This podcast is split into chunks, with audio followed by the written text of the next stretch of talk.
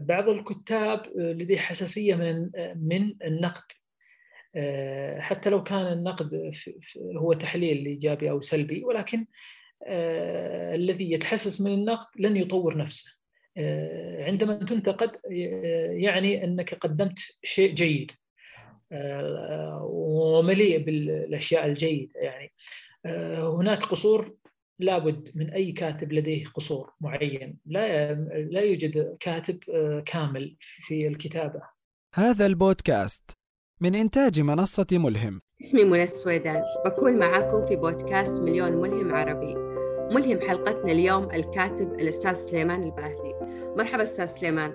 مرحبا الله يحييكم وشاكر لكم هذه الاستضافة وهذه المساحة. شاكر لكم جميعا شاكر لطاقم العمل. الله يخليك تسلم لي. أستاذ سليمان أول شيء في البداية حابة إنه تعطينا نبذة عنك بسيطة. آه، حابين نعرف عن مين آه، سليمان الباهلي الكاتب. آه، طبعا كنبذة مختصرة جدا. الاسم سليمان بن علي الباهلي. متزوج لدي ثلاثة أبناء سارة وعلي ولولوة. أعمل في مجال التعليم. الله يخليك. أعمل في مجال التعليم بالتحديد في مركز رعاية الموهوبين كنائب مدير المركز لدي أكثر من شهادة في في مجال التنمية الذاتية مدرب معتمد وكاتب رأي ومؤلف لدي ثلاث إصدارات طائر بقلب إنسان وأجنحة مزهرة ورحلة التركاسيا هي آخر إصداراتي. ما شاء الله. طيب إذا رجعنا للبدايات أستاذ سليمان كيف كانت كيف اكتشفت إنه الموهبة الكتابة عندك أو حس الكتابة؟ كيف اكتشفتها؟ أو متى كانت عندك؟ هل من الطفولة؟ هل كانت يعني كيف كانت بدايتك فيها؟ أه، أعتقد إنه الكتابة هي أمر تراكمي في في حياة أي كاتب يعني. أه، هي تبدأ من الطفولة فتراكمات تراكمات معلومات تراكمات تجارب إلى حد الوصول إلى اكتشاف آه، هذه الموهبة وأنا آه، الحقيقة يعني آه، كان والدي رحمه الله له أثر كبير علي في في الكتابة يعني والدي الله يرحمه كان مهتم في في هذا الجانب وفي هذا الشأن وكنت أستلهم منه وأستفيد منه منذ طفولتي. أعتقد إنه الاكتشاف أو بداية ومضات موهبة الكتابة في المرحلة الثانوية. وهي وهي بداية الانطلاق. أعتقد أنه آه، لكل كاتب أو كل مؤلف آه، له مراحل في في الكتابة. وأنا أعتبر أن المرحلة الثانوية هي بداية المرحلة الأولى مرورا في آه، المرحلة الثانية وانتهاء في مرحلة النضج اللي هي بعدها بدأنا في إصدار الكتب. يعني مرحلة الثانوية كانت هي البداية تقريبا. نعم. حلو. طيب يقال إن الكتابة والأدب هرب من الواقع والبعض قال إن الكتابة وسيلة لتغيير المجتمع. إيش تعليقك على هذا الكلام؟ أنا أعتقد أن الكتابة والنتاج الأدبي والثقافي للمؤلف خاضع للحالة التي يعيشها المؤلف. آه، فأحيانا أنه الكاتب آه، يهرب آه، من واقعه إلى الخيال نحو الكتابة وأحيانا آه، يكتب ليفرغ آه، عما في داخله عن همومه عن مشاعره. ولكن أيضا في الجانب الآخر هناك من يكتب ليصل صوته للتغيير من خلال أفكاره ويجاهد في خدمة مجتمع. من خلال قلمه بحثا عن التغيير المنشود. فأعتقد إنه حالة الكاتب آه، هي الفيصل في هذا الموضوع يعني. والكاتب آه، قد يعيش في أكثر من حالة آه، عند الكتابة. لذلك نجد أن النتاج يختلف حسب الموقف الذي يعيشه الكاتب. كيف يعني ممكن يختلف؟ يعني بعض المواقف أو المشاعر تكون جياشة في موقف معين فيكتب فيه ومن ثم في مرحلة أخرى يفتقد هذه المشاعر الجياشة فيكتب في لحظه الآن الذي يعيشها الآن. حلو. طيب أنت من في القراءة أنت كنت القراءة طبعا هل أنت يعني تصنف نفسك قارئ؟ اي أي أي كاتب أعتقد إنه من المهمة الأولى للكاتب أن يكون قارئ آه، لكي يكون كاتب يجب أن يكون قارئ لكي يكون كاتب يجب أن يكون لديه حصيلة لغوية كبيرة لكي يكون كاتب يجب أن يكون لديه ثراء آه، معرفي ولغوي بحيث أنه آه، يكون نتاج هذا الثراء ونتاج هذا الحصيلة ما يكتبه في النهاية هو الكاتب نفسه. طيب مين الأدباء اللي أنت قرأت لهم تاثر تأثرت فيهم؟ يعني أنا من من صنف القراء الذين يميلون لكل ما يثري معلوماتي وحصيلتي سواء كان كاتب مبتدئ أو كاتب معروف. أميل دائما للكاتب الذي يثريني في نهاية قراءة الكتاب. ولكن طبعا هناك كتاب أكيد في كتاب منهم أو أو يعني تعتبرهم نبراس أو قدوة لك. في أيوة. الكتابة بحيث إن حتى عندما تقرأ لهم تقرأ بدون ملل صح. يعني أنا عندي مثلا موس مهدي الموسوي مثلا الدكتور إبراهيم الفقي رحمه الله الدكتور خالد النيف هذا في الجانب العربي أيضا في الجانب الأجنبي ستيفن كوفي وأيضا ديل كارنجي روبن جيرين يعني كثير من من الكتاب. ولكن مثل ما قلت إنه أحيانا في كتاب يخطفونك من الكتاب الآخرين يخطفونك بحيث إنك تقرأ كتبهم بدون ملل. وفي النهاية هي استفادة من من من من الكتاب ومن أفكار الكاتب بحيث تطور طريقتك تطور أسلوبك تطور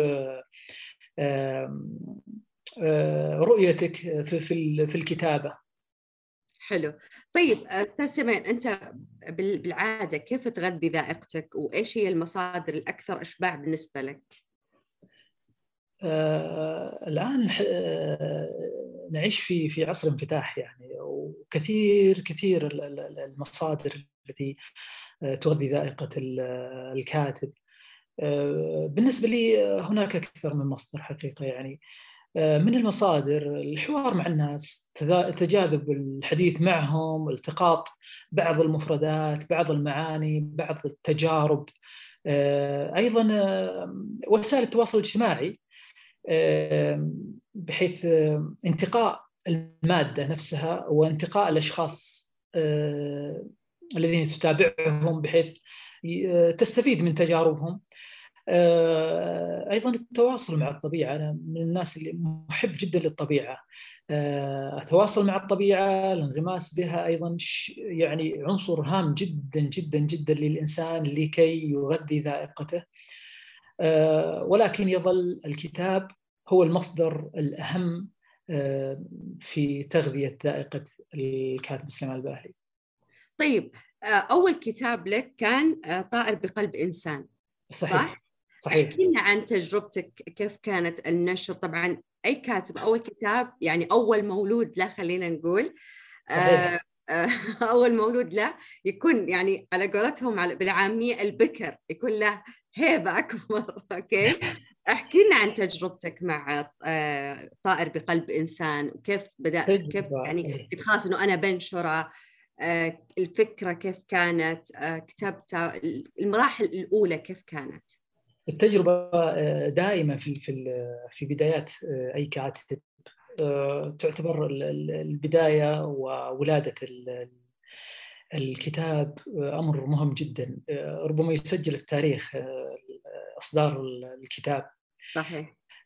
مررت بتجربة. هي في النهاية أنا استفدت. يعني مثل ما قلت سابقا إن التجارب لما نمر في في تجربة معينة يجب أن نستفيد منها وننتقل إلى مرحلة مرحلة أخرى. في البدايه دائما تكون لديك قصور في جانب معين أو عدم معرفة في جانب معين. الكتاب طائر بقلب إنسان هو مولودي الأول. ربما لم يلقى رواجا بالشكل الكبير الذي كنت اتمنى ولكنه أعتبره بطاقة تعريف للكاتب سليمان الباهلي. هو بداية الانطلاق. وصلت في في في في البدايات يعني أنا وصلت إلى مرحلة معينة. أنا وجدت نفسي قادره على إصدار كتاب. أيضا التواصل مع مع الزملاء مع الأصدقاء مع الأصدقاء في وسائل التواصل الاجتماعي من خلال كتاباتي من خلال الكتابات التي أنشرها. فوجدت قبول كبير وأيضا تأييد لنشر كتاب وأصدار كتاب ربما يكون في قصور في مثل ما قلت سابقا في فعلا ما أخذ جوانب في الجانب في الجانب الدعائي والنشر والتوزيع كان عندي يعني ما ما كان عندي الإلمام الكامل وكان يحتاج إلى دعاية أكبر. وفي النهاية الحمد لله يعني نجح الكتاب رغم البدايات البسيطة ولكن مثل ما قلت سابقا إنه الكتاب الأول هو بطاقة تعريف للمؤلف لدى الجمهور.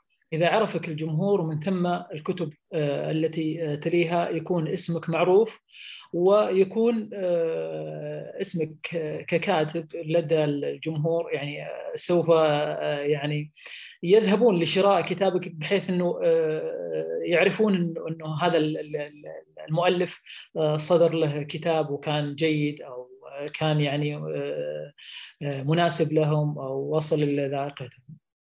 طيب كتاب آه، برضو أجنحة مزهرة أخذ ما شاء الله يعني أخذ الحقة في الدعاية والنشر وكان الكتاب جدا رائع آه، الكتاب مركز على الإيجابية طبعا أنت في كل أغلب كتبك مركز على الإيجابية السلام الداخلي التنمية الذاتية بشكل عام ليش أنت مركز على الزاوية هذه؟ آه ليش عندك دائما أنه أنت تركيز في هذه الزاوية؟ دائما يقولوا لك دائما الشخص اللي عنده تركيز يكون مر في مثلا عنده قصة مر فيها أو في شيء إنه من تجربة لأنه ما هو قاعد يحكي وبس كلامه بس. وفعلا إحنا لاحظنا في أجنحة مزهرة أنت تكلمت برضه بشكل مختصر إنه عن جدتك أو فإنه في شيء يعني كذا حاجة فعلا وضحت إنه في تجارب أنت مريت فيها بأجنحة مزهرة. احكي لنا عن هذا الجانب، آه، خلينا نعرف هذا الجانب أكثر عنك أستاذ سليمان. أنا أنا مثل ما قلت سابقا إن التجربة هي فائدة آه، تراكمية لدى الإنسان، الإنسان العادي فكيف إذا كان آه، كاتب. آه، في مرحلة معينة أنا مررت مررت بها حقيقه مرحلة صحية معينة ووصلت بعدها إلى قناعة أنه أن الإيجابية هي الطريق السليم والطريق الصحيح للإنسان لكي يعيش بسلام، لكي يعيش بهناء، لكي يحقق أهدافه. هذه المرحلة أنا استفدت منها صحيح أنها كانت مرحلة صعبة وتجربة صعبة ولكن غيرت فيني أشياء كثيرة جدا جدا جدا. هذا جانب. هذا جانب هو جانب آه، أساسي في في رحلتي الكتابية. آه، أيضا آه، يجب أن يكون لدى كل كل كاتب رسالة يجب يريد إيصالها للجميع. رسالة وأهداف وخصوص وما أجمل أن تكون هذه الرسالة رسالة سامية. يهدف إلى خدمة الناس فيها من خلال نقل هذه التجارب وهذه آه، التراكمات وهذا الثراء الموجود لديه بحيث يفيد يفيد غيره. أيضا من الأشياء المهمة جدا والتي حفزتني لتكريس آه، كتاباتي في الجانب الإيجابي هو آه، والدي رحمه الله آه، كان يوصينا دائما يقول حاول أن تترك اثرا طيبا عند الناس. كيف تترك اثرا طيبا عند الناس؟ سواء كنت إنسان عادي أو سواء كنت كاتب. في يعني في أي مجال من المجالات يجب أن تترك اثرا طيبا للناس. اثرا آه، حتى بعد غيابك وبعد رحيلك سوف يبقى هذا الأثر. فاتخذت هذه الرسالة رسالة والدي رحمه الله آه، نبراسا لي وهدى وطريق آه، للعمل بجد واجتهاد آه، لتكريس هذا الموضوع آه، والإيمان الكامل برسالتي. آه، وترك أثر إيجابي ودعوة نحو التغيير المثمر في ذاتي في ذاتك أو في حياتك. ما أجمل أن نكون دائما هداة للخير. ما أجمل أن ننشر الإيجابية. نضيء الطريق للآخرين ونفتح أبواب الراحة ونهديهم لحظات السكينة.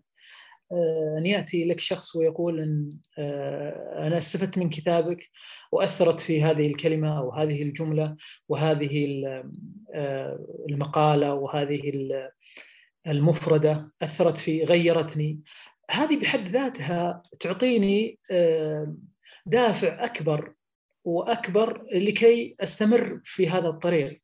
لأنني في النهاية آه، لدي هدف. الهدف هو نشر الإيجابية آه، نشر أفكاري نشر آه، تجاربي وآرائي التي أكاد أزعم أنها يعني في الجانب الجيد فكثير من الكتاب كثير كثير جدا من الكتاب استمروا في الكتابة في الجانب المظلم. يعني الناس آه، الآن آه، ليسوا في حاجة إلى آه، زيادة الهم وزيادة الضغوطات عليهم. هم يريدون الجانب الآخر هم يريدون رحلة جميلة رحلة سعيدة في هذه الحياة.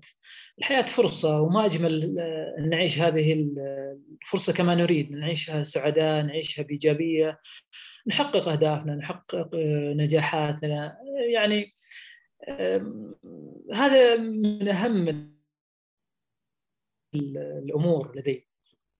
طيب كيف ممكن إنه إحنا نكتسب عقلية إيجابية؟ هذا كثير سؤال يعني دائما نشوفه إنه كيف ممكن الشخص يكتسب عقلية إيجابية؟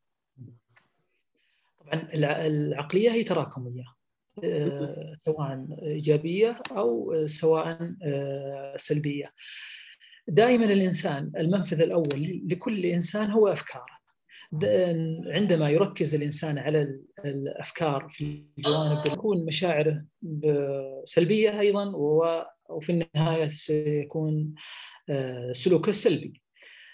من أهم الأمور آه، لكي نركز على الجوانب الإيجابية أن نفكر بإيجابية حتى لو لم نكن نؤمن بهذا الشيء يجب أن نفكر به بإيجابية بحيث أن نغرس هذه الأفكار في العقل اللاواعي ومن ثم تكون مشاعرنا إيجابية وسلوكنا إيجابية. هناك أيضا أشياء كثيرة منها التركيز على الجوانب الإيجابية، منها التركيز على الجوانب المشرقة في الحياة. آه، غالبا الناس يركزون على الجوانب المظلمة، الجوانب السلبية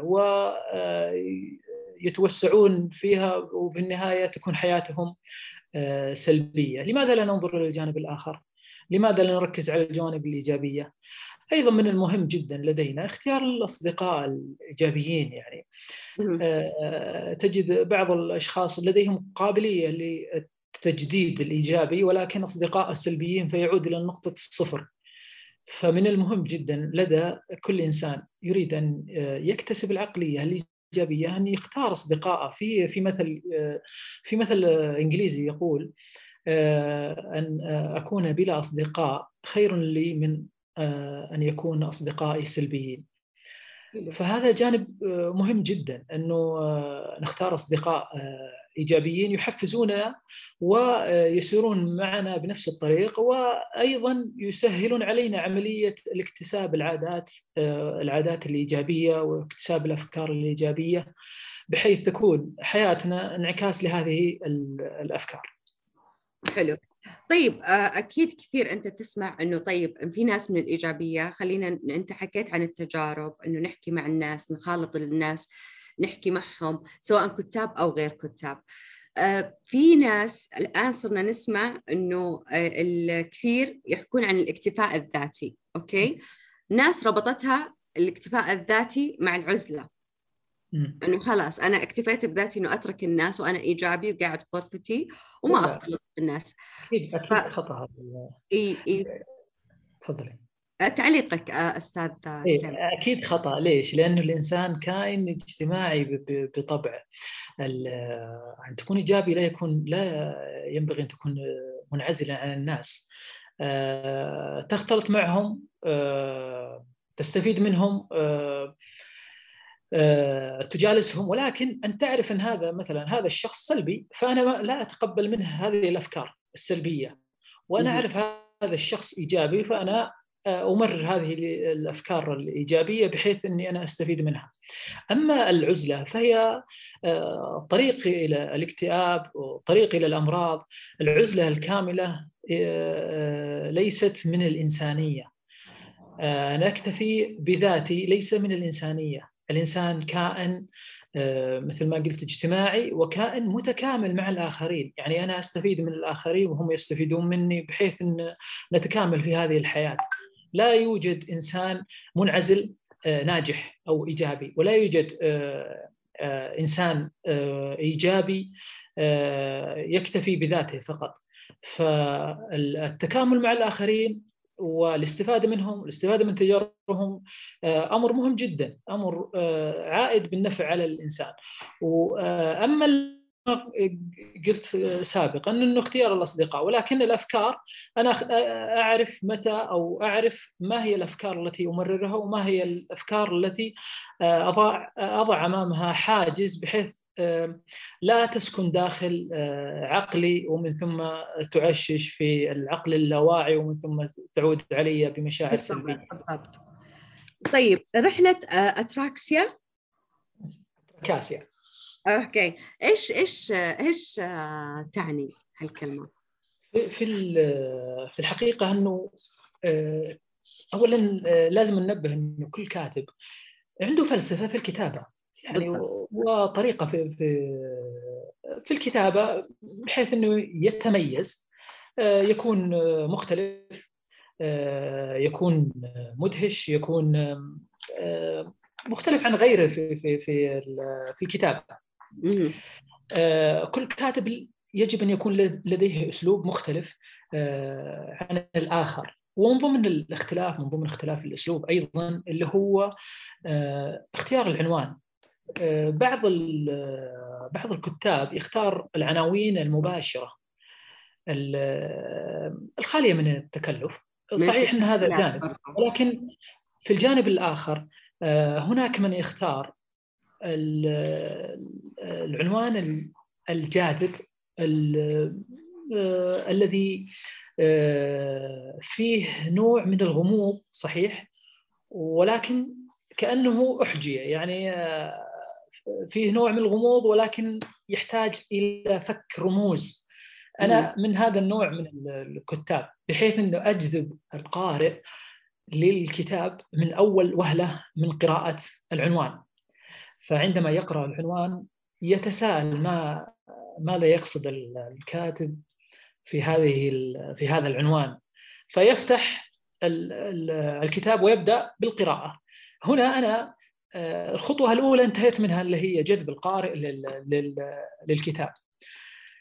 الخطوة الثانية يجب أن يكون لديك مضمون. يجب أن يكون لديك مضمون آه، جاذب مضمون آه، جميل مضمون يشد القارئ للكتاب بحيث إنه يربط بينه وبين العنوان الأول.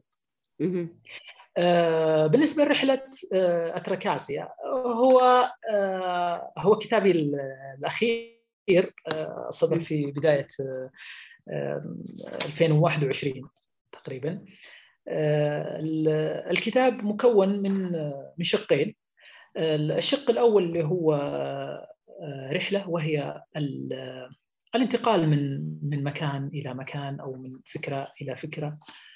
الشق الثاني هو أتركاسيا وتعني آه، في اللغة الإغريقية القديمة آه، الطمأنينة والسكينة والطمأنينة الوجودية والسلام الداخلي. فأنا وجدت أن هذا العنوان جميل جدا ويصف الكتاب المحتوى جدا اي واحيانا نحتاج إلى إلى عناوين ملفتة وجاذبة آه، وهذا باختصار يعني هو مكون من شقين مثل ما قلت سابقا اللي هو الطريق اللي هو آه، الرحلة طبعا هو مكون من سبع طرق وفي النهاية الوصول إلى الطمأنينة الوجودية.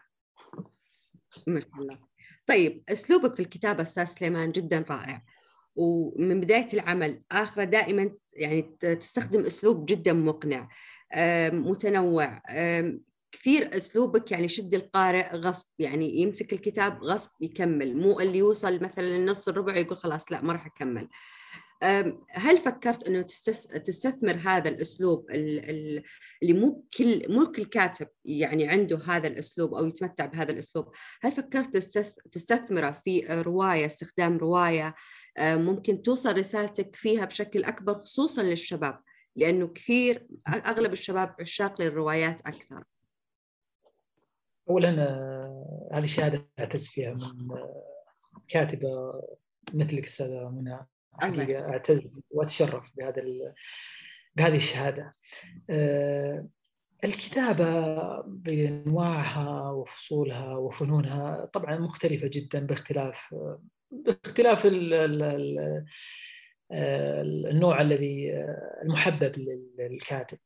آه، في المجال الذي يكتب فيه مجال التنمية الذاتية وتطوير الذات آه، غالبا أنا آه، أفضل الكتابة البسيطة والمباشرة التي توصل المعلومة وتوصل القارئ إلى الهدف.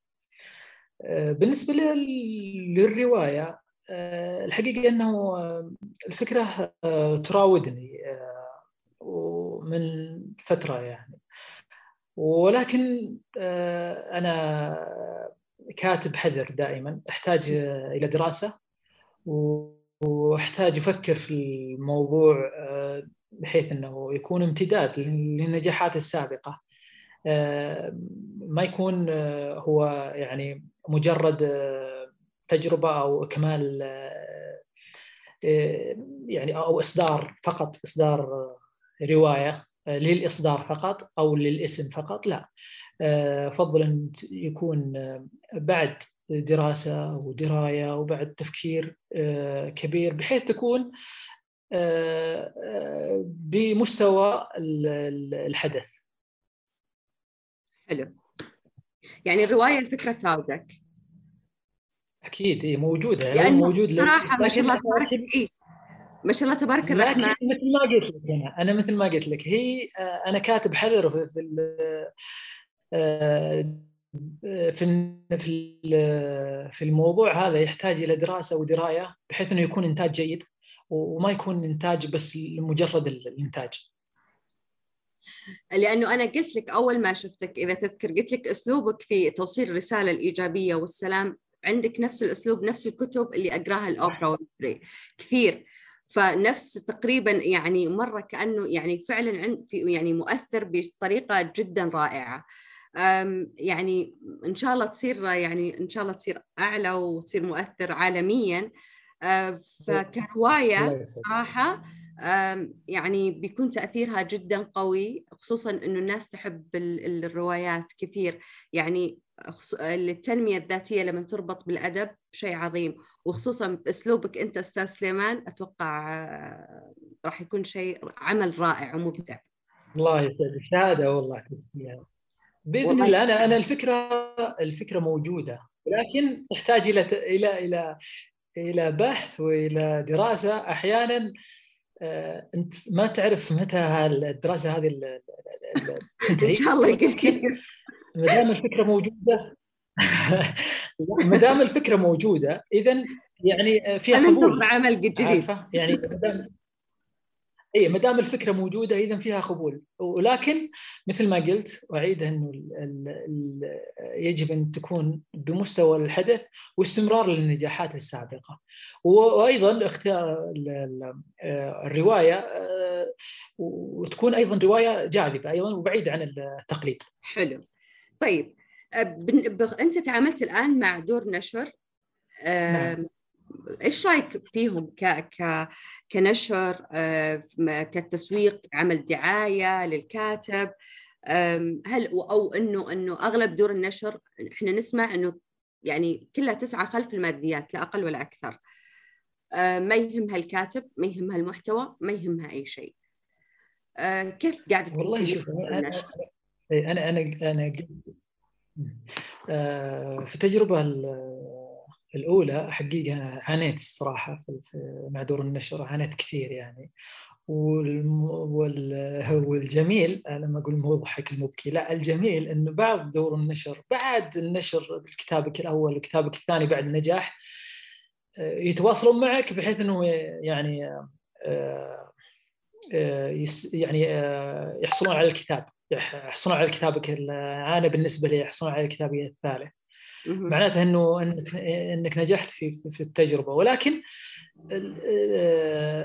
إحنا لا ننكر إن الجانب المادي أمر مهم جدا لدى كل كل دور النشر. يعني دور النشر آه، لم تنشأ إلا في المجال في المقام الأول آه، الكسب المادي. ولكن في الجانب الآخر يجب أن يكون لدى كل دار نشر رسالة سامية. بحيث تنشر الثقافة، تنشر المعلومة، تساهم في خدمة مجتمعها من خلال النتاج الثقافي والأدبي. العمل يعني أيضا آه، من المهم آه، أيضا من المهام الأساسية والمهمة التي يجب أن يعني أن كل دار النشر تبادر فيها هي اكتشاف المواهب يعني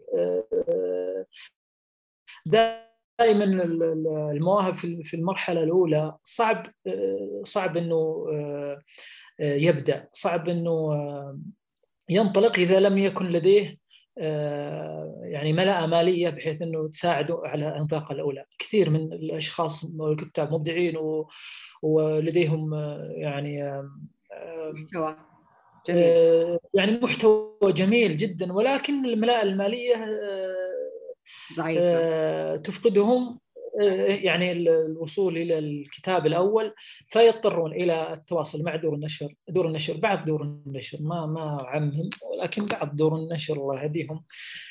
يعني يستغلون الموضوع هذا وهم آه، في النهاية مستفيدين من من الكاتب سواء يعني في في النجاح في الغالب إنه سواء المواهب السعودية وإحنا نشاهد الكتاب السعوديين والسعوديات ما شاء الله تبارك الله. يعني خصوصا في السنوات العشر الأخيرة يعني أصبح لدينا آه، وفرة في الكتاب الشباب المبدعين. صحيح. آه، يحتاجون إلى وقفة يحتاجون إلى أن دور النشر هذه تساهم في خدمتهم تساهم في خدمة آه، المجتمع الثقافي.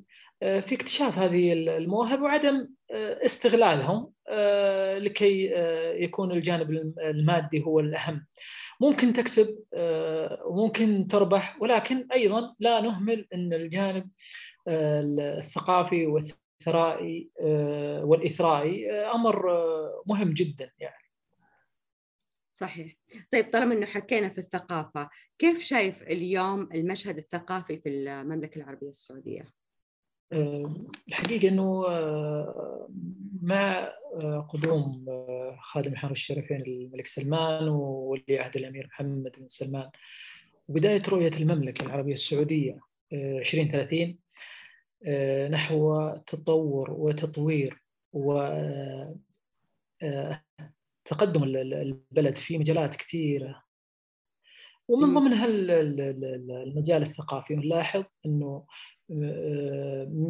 من أولى الأولويات هي استحداث وزارة للثقافة وهذا أمر مهم جدا.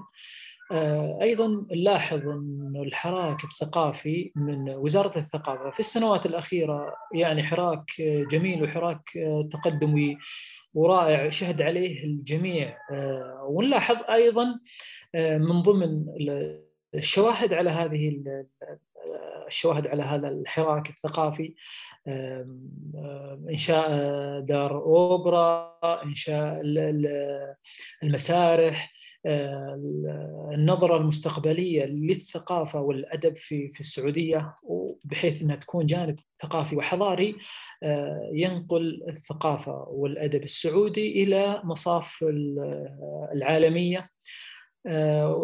ونلاحظ وخير شاهد يعني يعني وانت شاهده أستاذة منى قبل أشهر اللي هو معرض الكتاب العالمي في الرياض الأخير. كان حدث فعلا عالمي يعني كان حدث يعني ونقل صورة جميلة جميلة جدا عن السعودية والسعوديين سواء الكتاب مؤلفين دور نشر سواء حتى وزارة الثقافة واهتمامها وطريقتها في تنفيذ معرض الكتاب بشكل مختلف وبصوره رائعة حقيقة. طيب في الوطن العربي كثير قاعدين نشوف مثلا إنه في الثقافة صار في عندها فيها قلة من الجاذبية مو كل يعني يستهويها يعني مو مثلا مصر مو مثل زمان. عندك مثلا خلينا نقول كذا بلد المغرب فيها قلة جاذبية للثقافة في الوطن العربي. إيش برأيك أنت أستاذ سليمان؟ إيش وين المشكلة أو إيش المشكلة بالضبط؟ أعتقد إنه إحنا كوطن عربي يعني همومنا ومشاكلنا واهتماماتنا يعني لم تكن متقاربه لم تكن متشابهة جدا. آه، هناك جوانب كثيرة أو مشاكل كثيرة في الجانب الثقافي والأدبي. وأعتقد إنه من أهم هذه الجوانب وهذه وهذا القصور هو نشأة الطفل في في في بيت لا يحب القراءة أو لا يهتم بالقراءة.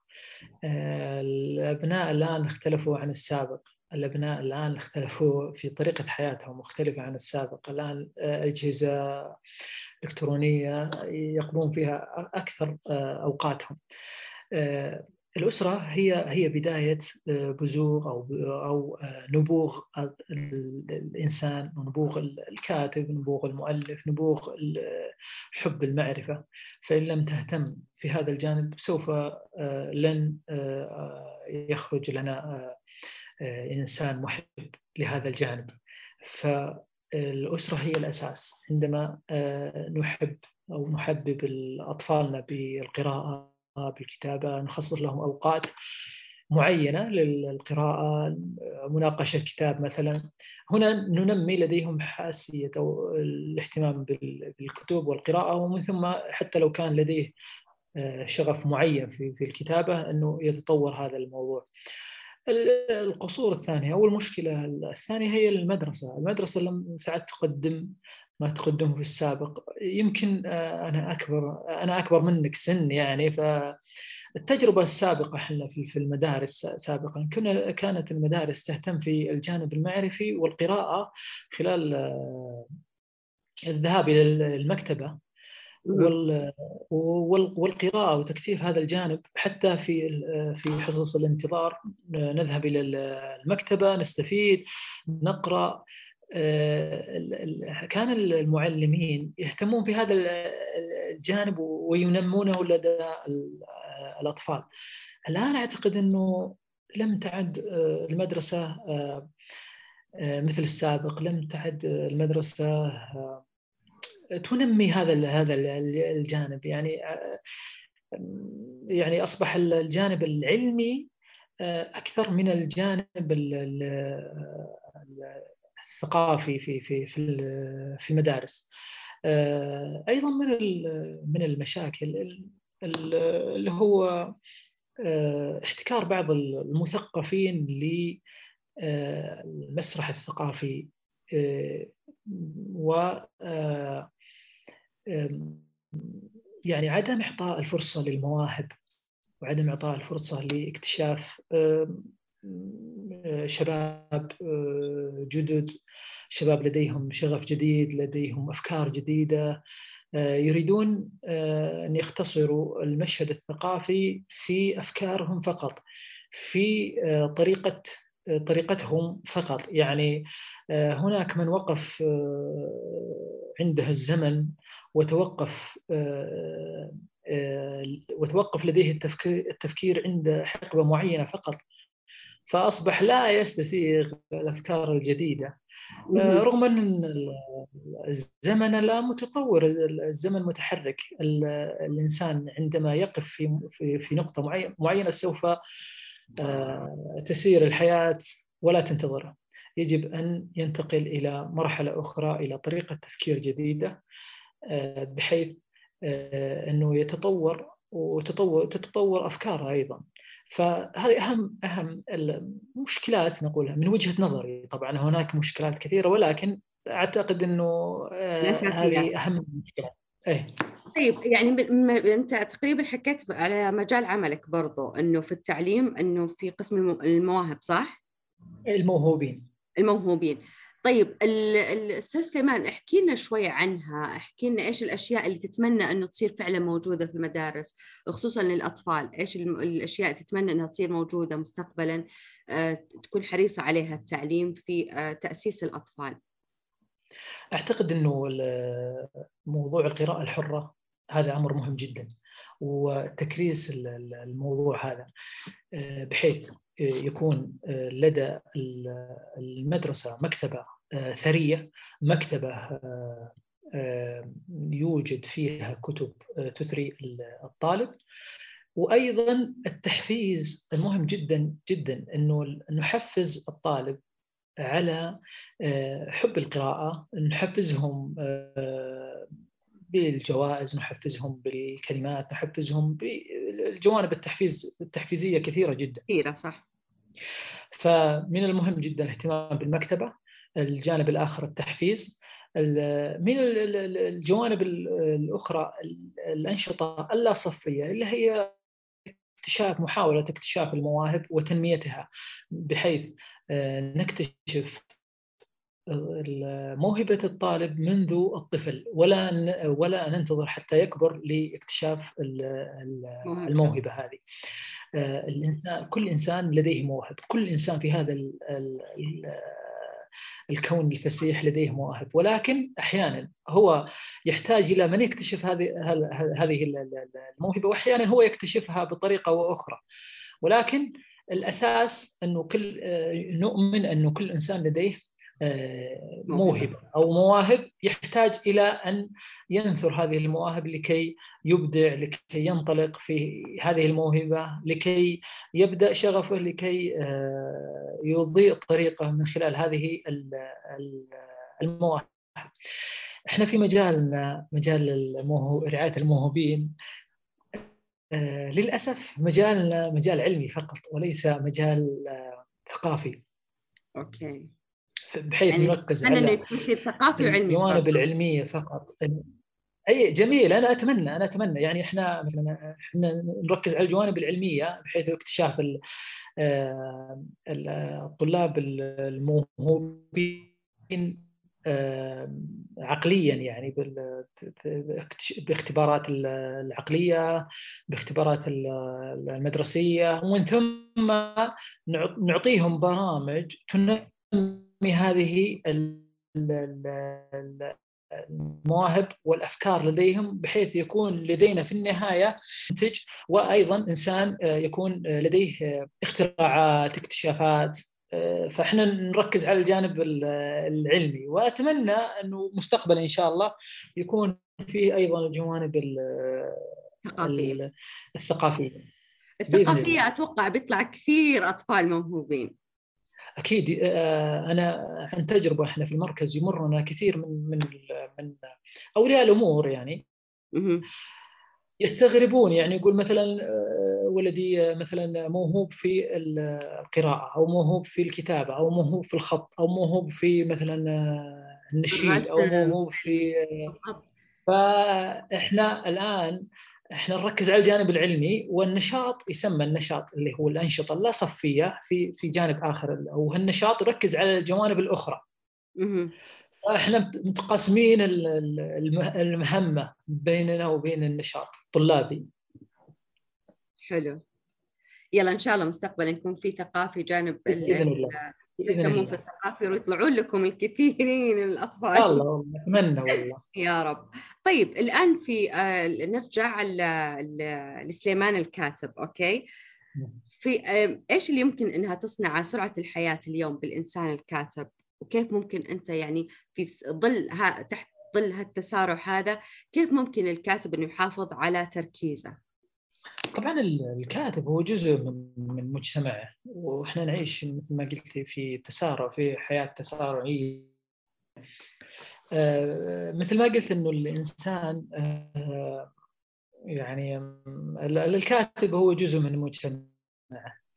فهو يعيش مثل ما يجتمع مثل ما يعيش مجتمعه. فإحنا نعيش في هذا التسارع يعني. فيجب أن يكون الإنسان والكاتب آه، آه، يسير بنفس الرتم. أنا آه، بالنسبة لي ككاتب أحاول دائما أخصص لي وقت للكتابة. وقت للهدوء بحيث إنه يجدد أفكاري. وقت لي أسميها التركيز على أفكار جديدة بحيث إني أخرج في النهاية بأفكار آه، متجددة أفكار آه، خارج الصندوق. من خلال العزلة الكتابية مو العزلة اللي هو العزلة الاجتماعية العزلة الكتابية. عزلة الكتابية. عشان ما حد يفهمها الحين. أنا بطبعي عزله فينعزلون لا لا لا شوف آه، أنا بطبعي إنسان هادئ جدا. في ف عند الكتابة أحاول اني اكون منعزل كتابيا بحيث أني أستفيد وأطلع الأفكار اللي عندي كلها وافرز هذه الأفكار بحيث أنه يخرج موضوع معين سواء كان مقال سواء كان كتاب يعني أو جزء من كتاب أو أو في مثلا وسائل التواصل الاجتماعي مثل تويتر أو أي أو أي يعني مجال إبداعي آخر. آه، أحاول دائما إن يكون انعزال كتابي انعزالية كتابية فقط آه، لفترة معينة. آه، أيضا من الجوانب المهمة اللي هي التأمل أحاول دائما أتأمل أعيش لحظة تأمل. سواء يعني دقيقة دقيقتين يعني مهما كانت الفترة ولكني أعيش حالة تأمل في في الحياة حالة آه، تأمل في هذا الكون الفسيح آه، حالة امتنان لله سبحانه وتعالى امتنان للآخرين امتنان للحياة امتنان لنفسي امتنان لأشياء كثيرة في حياتنا. فطاقة الامتنان طاقة جميلة طاقة إيجابية تعود علينا دائما بالنفع والفائدة وطاقة متجددة. صحيح. ففي كثير أستاذ على طاري الامتنان.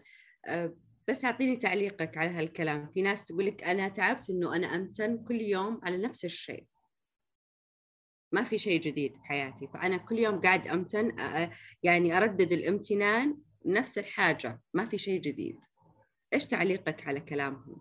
الحياة مليئة بالأشياء التي يجب أن نقدرها يعني ما هو في شيء واحد فقط يمكن نمتن اليوم مثلا للصباح ممكن غدا نمتن للقمر غدا بعد غد نمتن للقلم نمتن التنوع دائما هو مصدر مصدر من مصادر الإيجابية أني أكون متنوع ما أكون أركز فقط على شيء واحد وأطلب منه الثراء آه، ثراء الامتنان آه، أطلب من شيء واحد فقط. بينما الحياة كثيرة كثيرة أشياء كثيرة. تفاصيل فعلا. أشياء كثيرة إحنا إحنا سبحان الله يعني في داخلنا أشياء لو نمتن لها لله سبحانه وتعالى لكفى. يعني النظر لو لم تن لله سبحانه وتعالى في نعمة النظر فقط لكفى الامتنان كله. فكيف بالأشياء الثانية؟ نعمة العائلة الوالدين نعمة الأهل نعمة الأصدقاء نعمة ال ال الحياة نعمة كثيرة كثيرة أشياء كثيرة أشياء كثيرة. الحمد لله. ودائما وال- وال- والامتنان فضيلة فضيلة فضيلة يعني آه، سبحان الله يعني هي فضيلة وموجودة في ديننا الإسلامي. الآن الغرب أخذوا هذا هذا هذه الفضيلة وهذا هذه الفكرة وبدأوا ينمون هذه ال- ال- الفكرة ويلفتون الانتباه لها. بينما نحن موجود لدينا هذا الامتنان موجود لدينا من 1400 عام موجود عندنا في في ديننا في في في في الآيات في القرآنية وفي أحاديث الرسول صلى الله عليه وسلم. يعني آه، يعني أشياء كثيرة يعني. طيب ال ال ال على طاري الامتنان في أكيد الحين نرجع نقلب على النقد. خلينا الحين من الامتنان. النقد أحيانا أكيد ككاتب جاك نقد كثير أوكي؟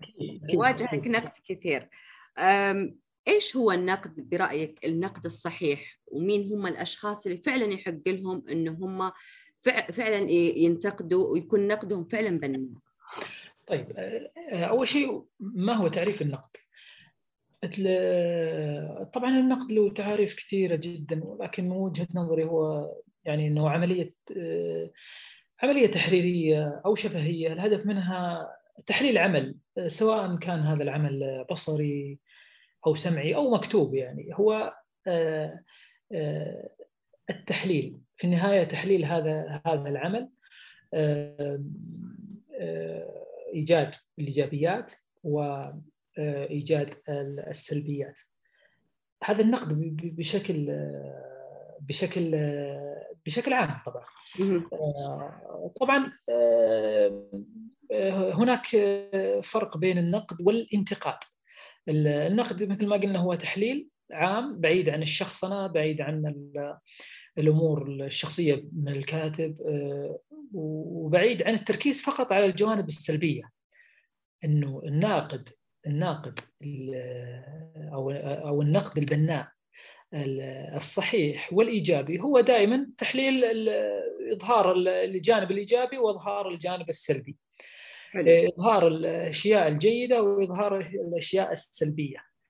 بحيث ان الكاتب يعرف إن هذا هذا هذه الجوانب إيجابية فيطورها ويعرف إن هذا الجوانب سلبية فيحاول أن يتلافاها مستقبلا آه، عندما يتفق أكثر من من ناقد على موضوع معين إذا يعني ناقد موضوعي أنا أتكلم عن النقد الموضوعي عندما يتفق. الناقد. آه، أكثر من ناقد على على فكرة معينة آه، سواء إيجابية أو سلبية يجب أن نأخذها بعين الاعتبار.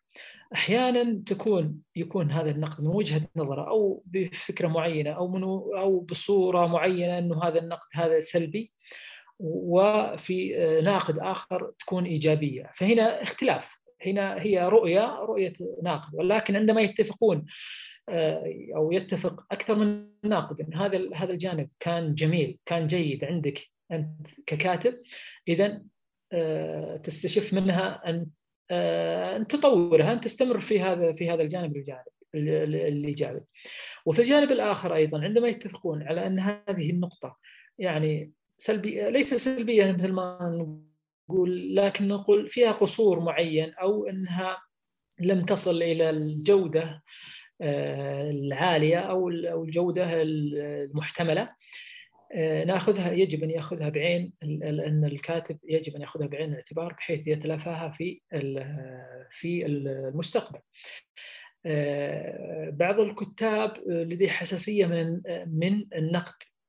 آه، حتى لو كان النقد هو تحليل إيجابي أو سلبي ولكن آه، الذي يتحسس من النقد لن يطور نفسه.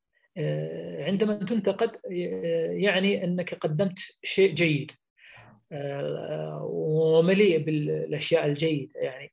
آه، هناك قصور لابد من أي كاتب لديه قصور معين. لا لا يوجد كاتب آه، كامل في الكتابة أو لا يوجد لا لا يوجد كتاب كامل ومثالي.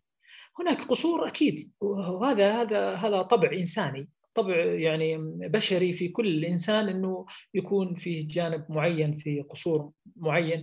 وهذه تعتمد على الخلفية خلفيته المعلوماتية اللفظية المخزون اللغوي عنده فهذه مثل ما قلت إنها تعتمد على على النقد. يجب أن يكون موضوعي ويجب أن يكون آه، هادف. آه، بعيد عن شخص آه، بعيد عن الشخصنه مع الكاتب. بعض النقاد يكون مثلا يكون معه موقف شخصي مع الكاتب فينتقد الكتاب على ضوء هذه المشكلة. ياخذ الموضوع شخصي. ياخذها شخصي. فيركز على الجوانب السلبية فقط. يركز على الجوانب السلبية. وهذا الناقد هذا لا يؤخذ منه لأنه دائما آه، عاطفي ناقد عاطفي فلا يؤخذ منه لأنه يركز على آه، على المشكلة التي حدثت في داخل عقله فيركز عليها فتكون يكون نقده دائما شخصي. حلو. طيب آه، كيف ممكن إنه الكاتب في المقولة لنزار القباني قال فيها إنه إذا لم تستطع أن تكون مدهشا فإياك أن تتحرش بورقه الكتابة كيف ممكن الكاتب يعرف إنه الكتابة مدهش أو راح يدهش القراء كيف ممكن يعرف الكاتب؟ اول أول شيء إيش تعريف الدهشة؟ إحنا لازم نعرف إيش إيش تعريف الدهشة.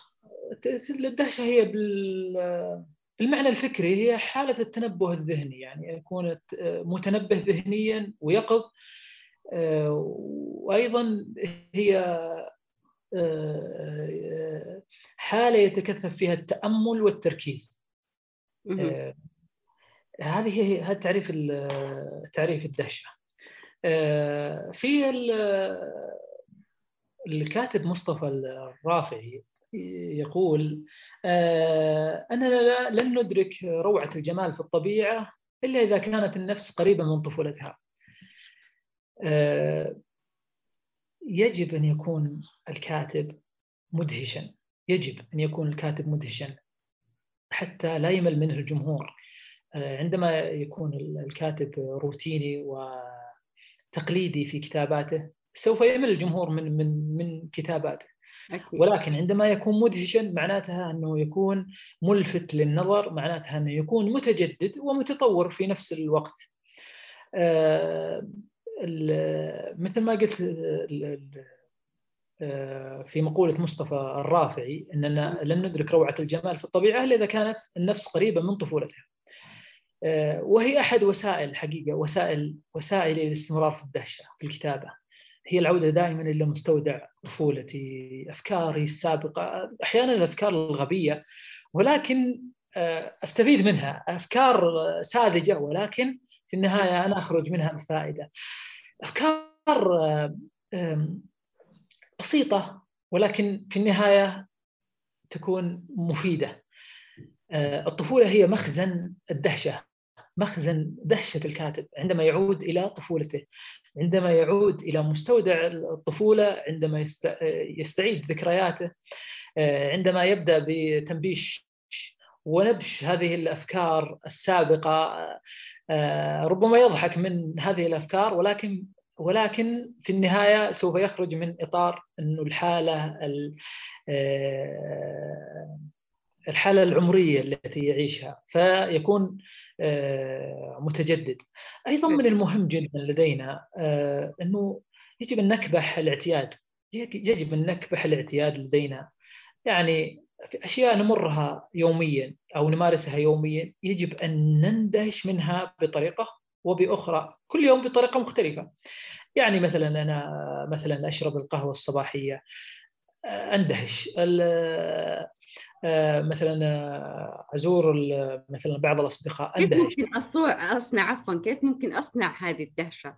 في إنه مثلا قهوة في اليوم كيف أصنعها؟ أصنعها بطريقة تفكيري بطريقة مختلفة عن آه، ما امارسه يوميا. يعني أندهش إن القهوة اليوم مثلا طعمها جميل. القهوة هذه اليوم آه، الشيف أو المعد لها آه، شخص مختلف عن الامس مثلا. هذه القهوة مثلا أعطتني روح جديدة. هذه القهوة فتحت لي مجال جديد. احاول إني لا أعتاد يعني لا أمارس الشيء باعتيادية. عندما أمارس الشيء باعتيادية معناتها لن أكون متجددا ابدا. إنه ما أمارس الكتابة باعتيادية لن أكون متجددا، أمارس عندما أشرب القهوة باعتيادية لن أكون متجددا، أنظر لها من جانب آخر بحيث أنظر لها آه، آه، ليس من جانب مثلا الطعم مثلا، من جانب الشكل مثلا، من جانب الكوب آه، من جانب التصور الخارجي من جانب من جانب الوقت برضو اللي شربت فيها. هي هي جوانب أخرى من جانب الوقت. فإحنا نحاول أن نكبح الاعتياد لدينا ونحاول أن نتجدد في التصوير للشيء هذا الذي يحدث أمامنا. نشاهد فيلم سينمائي مثلا. يعني نحاول أن لا نعتاد على أنه يعني مثلا آه، على النظر إليه بالشكل الاعتيادي بالشكل النمطي. لأن لو اعتمدنا عليه لن نجد فيه شيء جديد لن نندهش منه طيب. أيضا آه، من المهم جدا آه، في الاستمرارية للدهشة انه كذلك اتامل أحاول أنه أنه أتأمل في الطبيعة أحاول أنه أنغمس في هذه الطبيعة أستخرج منها آه، أشياء وجودية أشياء اشياء أنظر إلى إلى هذا الكون إلى هذا المساحة الفسيحة في في هذه الأرض. إلى اكتشاف أشياء جديدة في في عالمنا. احاول إني آه، أبتكر في طريقة آه، تفكيري. آه، و يعني التأمل بالدهشة أمر مهم جدا يعني. وفي النهاية ومن المهم جدا إنه عندما يكون ردة فعل القارئ جميلة آه، ورائعة تجاه ما تكتب اذا معناتها ان أنك ككاتب أدهشت هذا القارئ بحيث أنه وجد شيء جديد أو وجد فكرة معينة أو وجد صورة معينة لفتت انتباهه بحيث أنه آه، استمر في قراءة هذا الكتاب. حلو. طيب حكيت عن الأطفال، حكيت عن المرحلة الطفولية كثير. أعطينا أستاذ سليمان أنت بما إنك أب لثلاث أطفال الله يحفظهم لك يا رب. الله أعطينا كيف إيش أنت تعتمد في تربيتك عليهم؟ إيش الشيء اللي أنت مثلا الأساسيات اللي أنت معتمدها عليهم؟ كيف ممكن أنت تنمي مواهبهم؟ كيف تساعدهم مثلا في حب القراءة؟ آه، أول شيء الحب. أول شيء أول شيء جانب الحب. عندما يحبك أطفالك سيحبون ما تريد أن آه، أن توصله لهم برسالة معينة. لهم. الانعكاس لهم. دائما التربية بالسلوك خير من التربية بالكلمة. أحيانا إحنا نربي بالكلمة لا تفعل كذا أو لا لا تمارس الشيء هذا. ولكن آه، عندما تمارس أنت أشياء جيدة أشياء إيجابية طقوس إيجابية أفكار إيجابية سوف يمارس أطفالك نفس الفكرة نفس الش... نفس النمط ونفس الطريقة آه، حبا بك اول شيء وتعلقا بك وتقليدا أيضا لك. آه، أذكر أنا وإحنا صغار يعني إحنا أنا الوالد الله يرحمه أثر فينا كثيرا في في جانب التربية بالحب في جانب التربية بالحب. كان إنسان الله يرحمه يعني جانب آه، إنسان منفتح على العالم. كان يربينا لا يربينا بالكلمة فقط ولكن يربينا بالسلوك. فأنا أخذت هذا الشيء و تقمصت دور والدي عندما يعني مع أبنائي حاولت أو أول جانب من الجوانب أن يحبون أن يحبونني. إذا حبوك أطفالك سوف يتقبلون منك أي فائدة وأيضا أي أي سلوك. من المهم من الأمور التي أحرص عليها دائما أن أخصص لهم أوقات معينة في القراءة. ومناقشة مناقشتهم على الكتاب المقروء يعني أعطيهم دائما هو أولادي صغار يعني فأعطيهم كتب مناسبة لهم. وأناقشهم على هذا الكتاب. وش الفكرة اللي مثلا اللي أنت استفدت منها؟ ما هي الفائدة؟ آه، الكاتب ماذا ركز عليه؟ يعني بحاول أحاول إنه آه، يكون فيها عملية عصف ذهني للخروج بفائده أيضا جانب تحبيب للقراءه يعني وتعزيز للقراءه وتحفيز للقراءه يعني عندما تقرأ مثلا هذا الكتاب من يقرأ مثلا كتاب كتابين مثلا في في الشهر له جائزة معينة. هذه من من الجوانب المهمة اللي يركز يركز عليها. طيب إنه في الجوائز بعض الأطفال يقول لك كثر يقول خلاص أنا هذا الشهر ما أبغى ما أبغى شيء ما أبغى أقرأ. يعني كثير أهالي آه، أمهات فعلا يعانون من هذا الشيء. يعني يقول لك إنه إحنا نحفزهم فتجي فترة لهم إنه خلاص إنه ما نبغى ما نبغى أي حوافز بس ما نبغى نقرأ. هنا كيف ممكن إنه إحنا نتعامل مع هذا الشيء؟ حتى حتى الإنسان الكبير أحيانا يمل من القراءه ترى.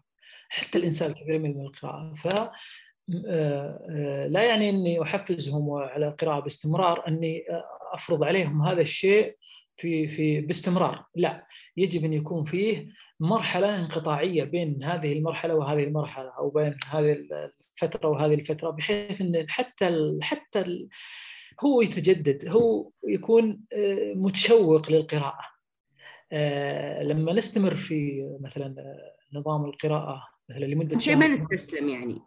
إيه لازم نقطعها لازم نقطع هذه ذا بحيث إنه مرحلة نسميها المرحلة الترفيهية بدون بدون آه، آه، التحفيزية الترفيهية آه، بدون عمل. التحفيزية الترفيهية بدون عمل يعني يعني نحفزه وانه نعطيه مثلا نهدي أو نعطيه جوائز أو أو نعطيه مثلا نشتري لعبة مثلا أو آه، مثلا آه، اي أي شيء يعني تحفيزي آخر أو جوائز بدون عمل.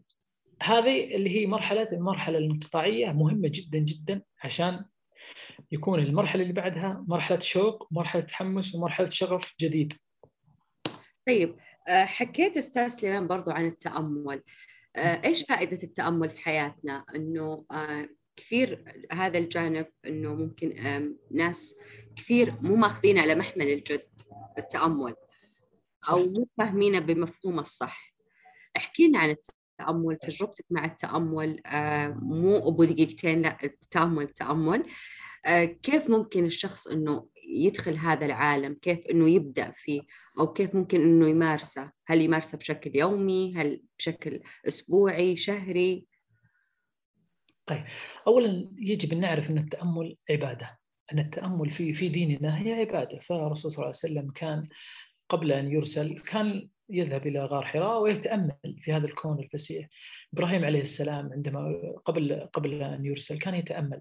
فالتأمل هي هذه عبادة يعني آه، يعني انصرف عنها الكثير لأن التأمل هي البوابة ل آه، آه، سبحان الله. يعني اللي آه، معرفة الخالق سبحانه وتعالى والامتنان له معرفة هذه هذا الكون الفسيح معرفة معرفة الأشياء الموجودة فيه معرفة أنه الله سبحانه وتعالى أعطانا أعطانا أشياء كثيرة تستحق الشكر والامتنان.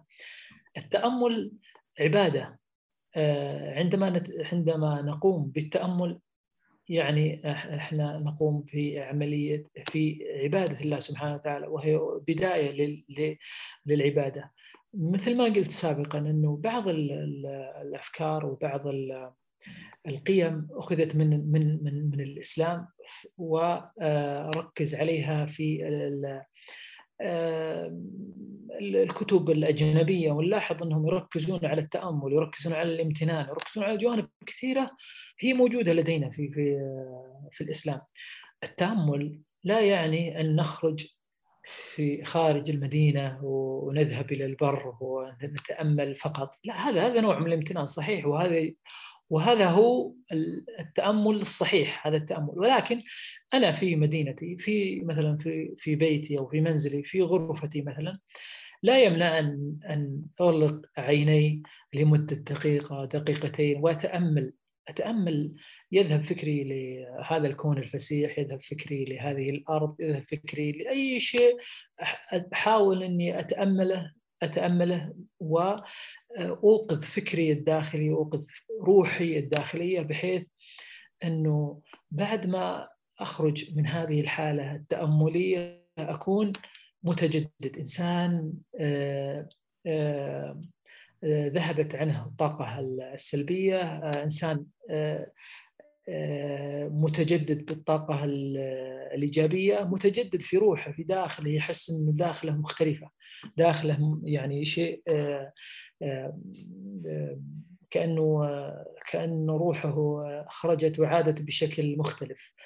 التأمل فضيلة أنا أسميها فضيلة. لا يحتاج أن نمارسها مثلا بشكل يومي أو بشكل شهري أو بتحديد يعني أن نتأمل لازم أن يجب أن نحدد يوم معين أو فكرة معينة أو أو وقت معين للتأمل لا فقط أنه يجب أن نمارس التأمل كلنا على حسب طاقته كلنا على حسب فكرته وكلنا على حسب وقته وكلنا على حسب آه، المكان المناسب له.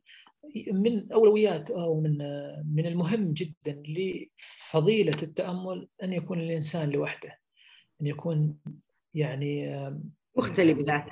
مختلي في ذاته يكون في غرفة مثلا أو في حديقة أو في مكان مختلي في ذاته بحيث إنه يحاور نفسه أو يحاور روحه ويتجدد. يعني كأنه سبحان الله كأنها مرحلة مرحلة إزهار جديدة.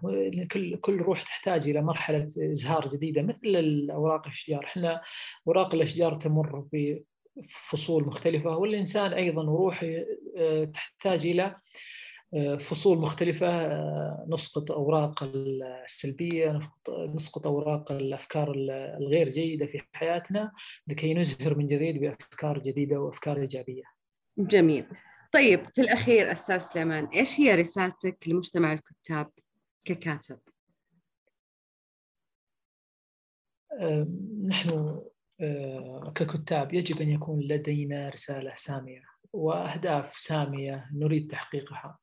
يجب آه، أن يكون كل كاتب آه، لديه هذه الرسالة وهذه الأهداف بحيث يخدف يخدم آه، مجتمعه، يخدم